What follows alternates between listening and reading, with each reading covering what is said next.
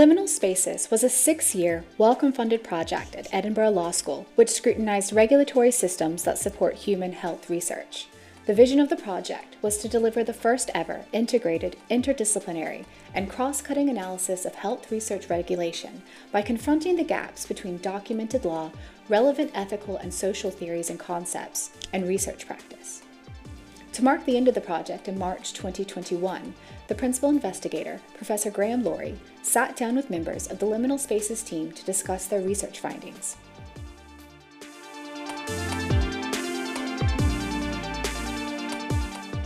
Hello and welcome to this podcast from the Liminal Spaces Project on the regulation of the human embryo.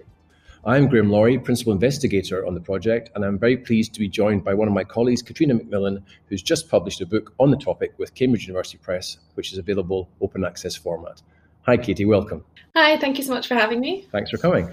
So, Katie, as a first question, can you tell us um, about why you decided to focus your research on the human embryo and also how that fits with the overall aims of this project. Um, so something that really bothered me um, was that the Human Fertilisation and Embryology Act, which is the act which regulates the creation, use, and storage of in vitro embryos in the UK, amongst other things. Um, the intellectual basis of that act um, was created in the 1980s by the Warnock Committee and the subsequent Warnock Report um, which looked at the kind of ethical considerations that we might need regulating the human embryo. Um, and so the act in question came into force in 1990. And, and since then, um, you know, now in 2021, the intellectual basis behind that act had never really been revisited. And that act, um, as many people know, affords not specifically, um, but implicitly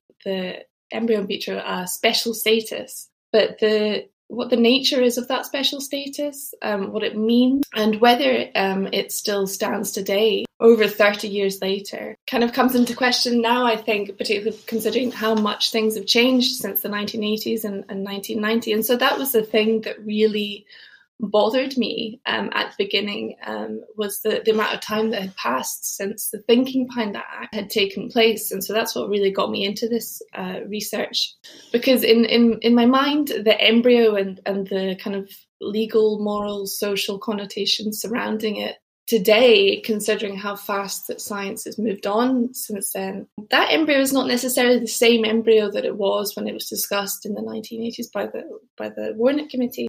And the other thing that bothered me, I think, when I was starting out was that the way in which we form family bonds and you know social stigmas surrounding different kinds of family units have changed so much since that act was created. And of course, the purpose of that act, the Human Fertilization Embryology Act, is family making as well as research. And of course, much of that research goes toward um, improving um, new ways of family making through artificial reproduction.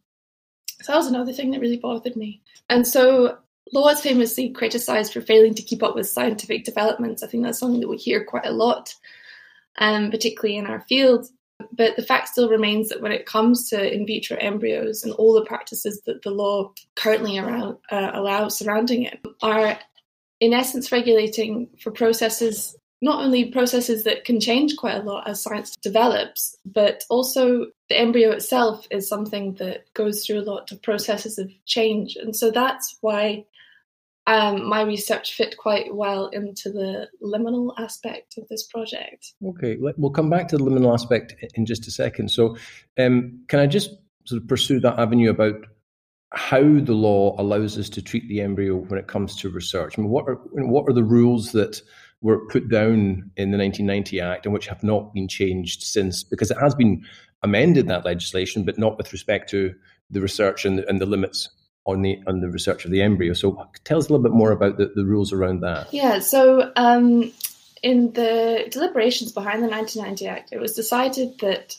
a degree of respect, in inverted commas, should be afforded to in vitro embryos when we are researching on them and so they came to the conclusion that around the 14 day mark, so 14 days from um, uh, conception, is about the right time to stop carrying out research on embryos in order to kind of show that kind of marker of respect. And that is because at around the 14 day mark, we know that embryos develop the primitive streak, which is the very first signs of the growth of um, the nervous system and all sorts of things. Um, and so we still have that, and this is what we call the 14 day rule. So, you know, before 14 days, research carried out on embryos must cease. Um, and it's it's been quite a hard and fast rule that's been duplicated all over the world. And of course, that's not really changed at all since the Act came into force. But um, quite recently, of course, there was an advancement. Uh, so up until quite recently, no one actually really managed to keep an embryo in vitro alive for up to 14 days. But um, relatively recently, some uh, team um, in the UK, in fact, managed to keep an embryo in vitro alive for up to 13 days. And um, that, of course, threw everything up in the air and called into question as to whether we need to extend that rule so we can find out more about what happens to embryos beyond the 14 day mark um, what people have called the kind of black box of development. Mm. So this is picking up on what you referred to earlier on as these the sort of scientific developments. So it wasn't really a big problem for regulation if we couldn't do anything beyond 14 days anyway. But now that science has sort of moved up to and is looking as if it's going to go past that limit as to keeping embryos alive and therefore being able to do research on them, then the question arises: what what should the law do to to catch up, if if indeed it should? Yeah, absolutely. Um, and uh, surrounding that kind of advancement, there was a lot of debate as to whether the law should be at least revisited. Um, but um, you know, strong voices in the field were saying that we shouldn't even do that because at the time when the act came into force because of people that, um, you know, or groups that think that we should not carry out research on embryos at all for, for various reasons. Um, apparently, the whole endeavour was nearly shut down. And because of fear of that happening again, the debate around extending the 14 day rule actually didn't, I don't think it lasted for very long. Um, but it's a debate that's worth having, which is something that I've argued at least worth having. So you also mentioned the biological processes that the embryo goes through. So is there, and you mentioned the primitive streak and the development of the, the earliest stages of the um, uh, central nervous system, but is 14 days defensible scientifically as opposed to 13 days or 15 days or is it a little bit arbitrary? It is quite arbitrary, and I think when, even when it was put into place, um, and I think Mary Warnock, who obviously um, headed up the committee since, admitted that in, a, in a way it's kind of arbitrary because we could say 13 or 15 or 16 days. But I guess it is a line in this a line in the sand, which at the time they felt they needed to put into place to act as what I've called in my research as a legal comfort blanket to kind of allay the fears that we might be regu- um, might be researching on embryos up until a point where they might feel pain. Um, and so that's why they put the marker around that kind of nervous system development point. So it is and it isn't. Yeah, yeah, but it's all, as you say, it's, it's very much a bright line. So it doesn't. The law, as it's currently constructed, doesn't take account of these biological or scientific processes of development that you've, that you've mentioned.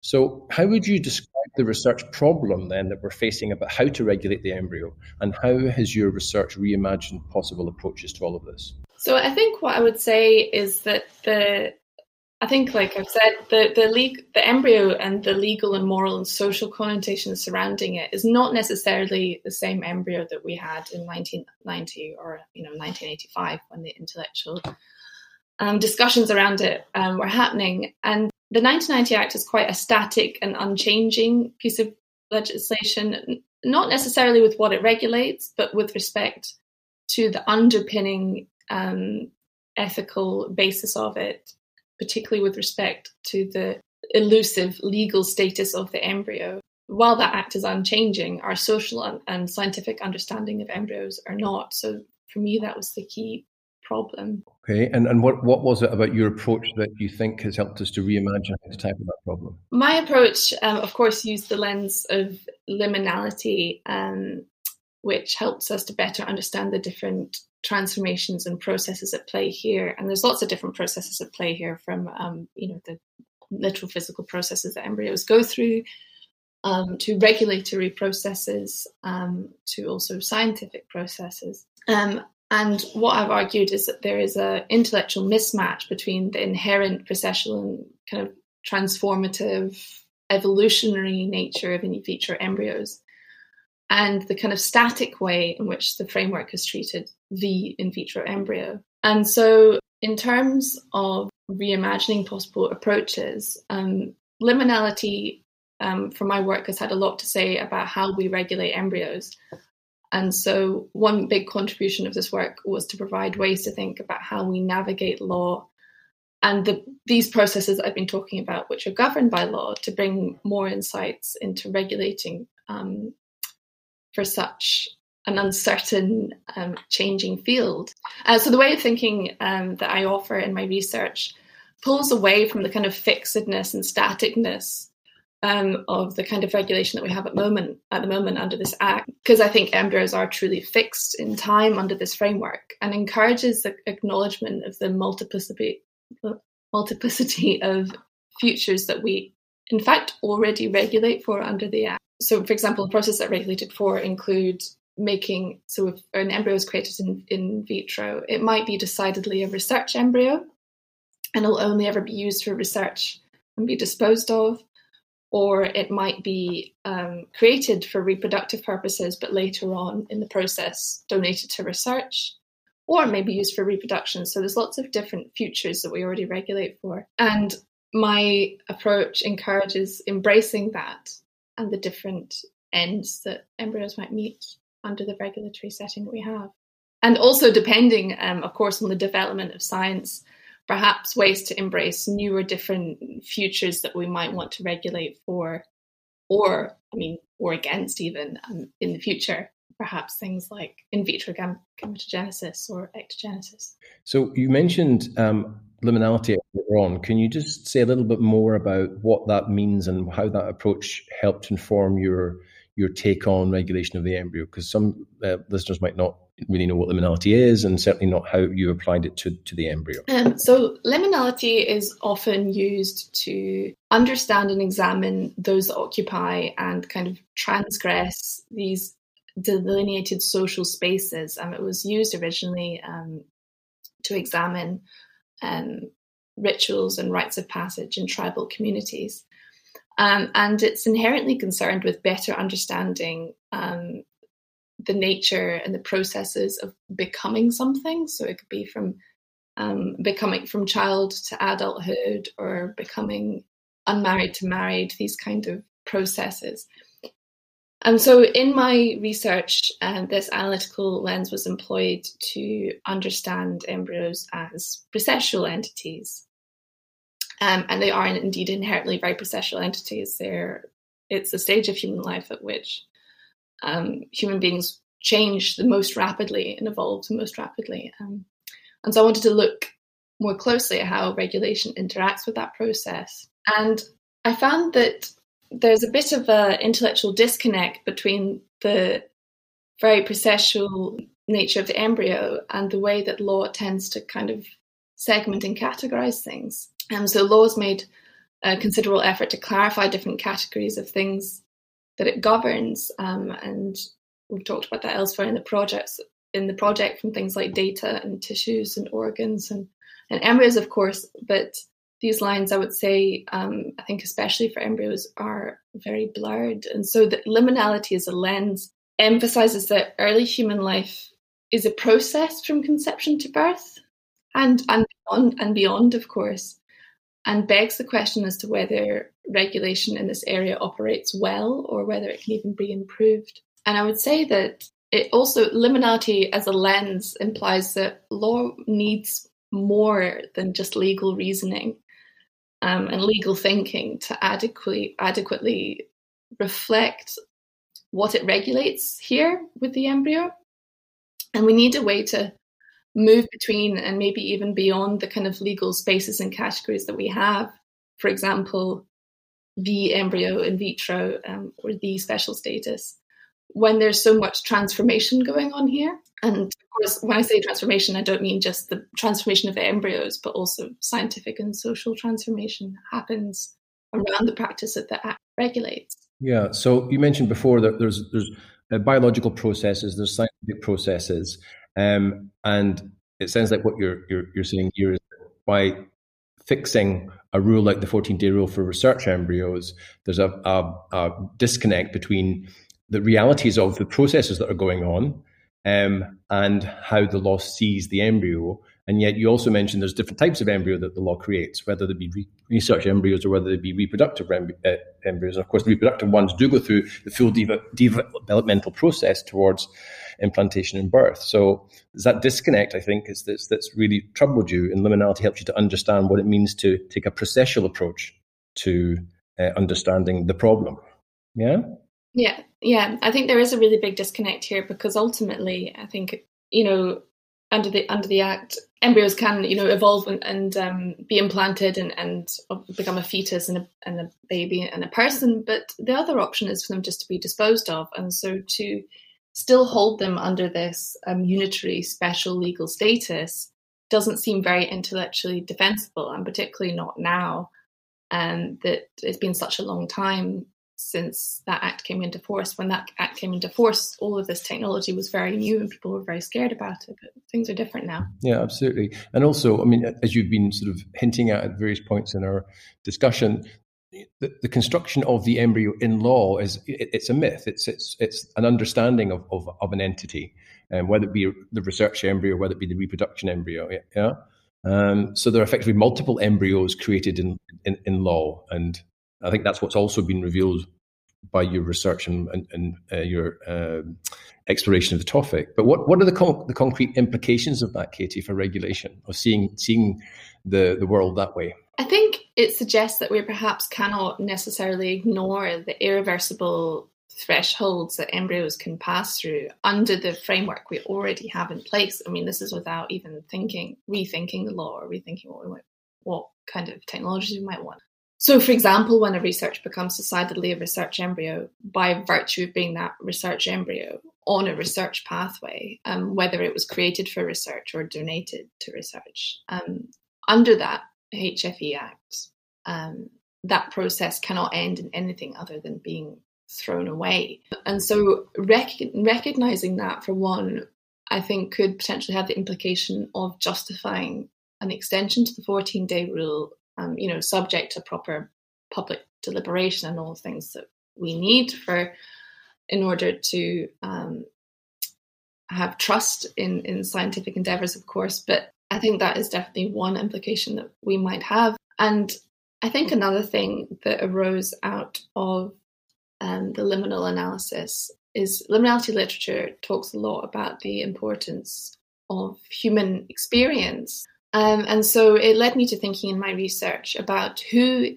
you know, the, the law is very focused on the embryo, almost like a free floating entity. But in order for any of these processes that I've talked about to take place, for those embryos to even be created or to be disposed of or to be a research embryo or to be implanted and become a person, it requires a lot of different actors um, to lead embryos through those pro- processes.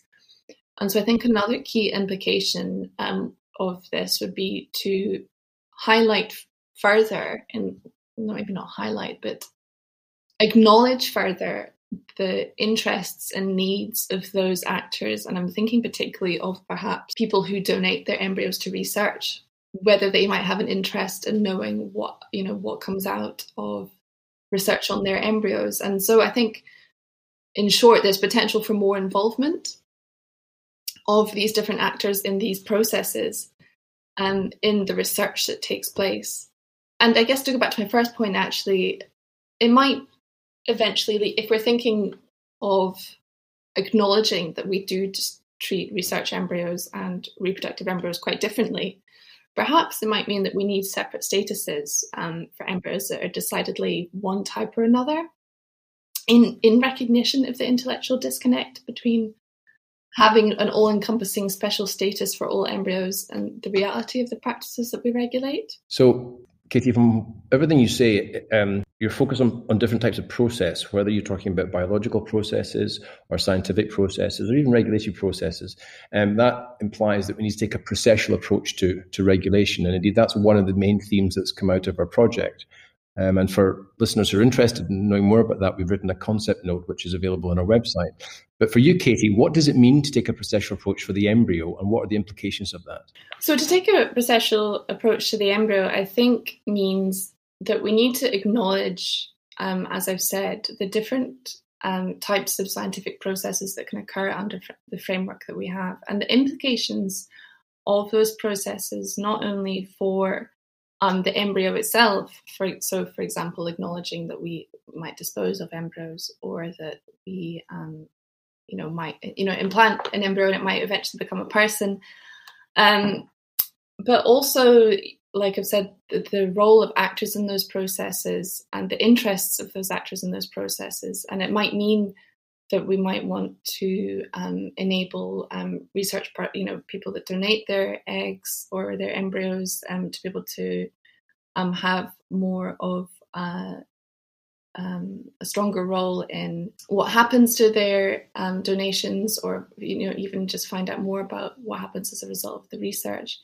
And I think overall, it might mean that we need to be a little bit more honest about all these different processes that are at play when we're regulating um, in the regulation that we have of in vitro embryos and the realities of the different pathways and processes that embryos are led through under this framework. And so a processual approach is a processual approach to regulating embryos, but also a processual approach to embryo regulation more generally. Um, and I think taking it up a level, looking at regulation more generally, it suggests that this law can't really remain static, and the law in in such a, a changing and transformational field that's so full of all these different processes and transformations. And law itself here has to evolve as to the boundaries that we set within those frameworks as our understanding of embryos and social connection changes. Excellent. Katie, thank you so much. Um, for anybody who's interested in hearing more about uh, Katie's thoughts on the regulation of the human embryo, um, a reminder that she's published her monograph, which is available open access via our website. But for now, Katie, just want to say to you, thank you so much for joining us. Thank you so much for having me.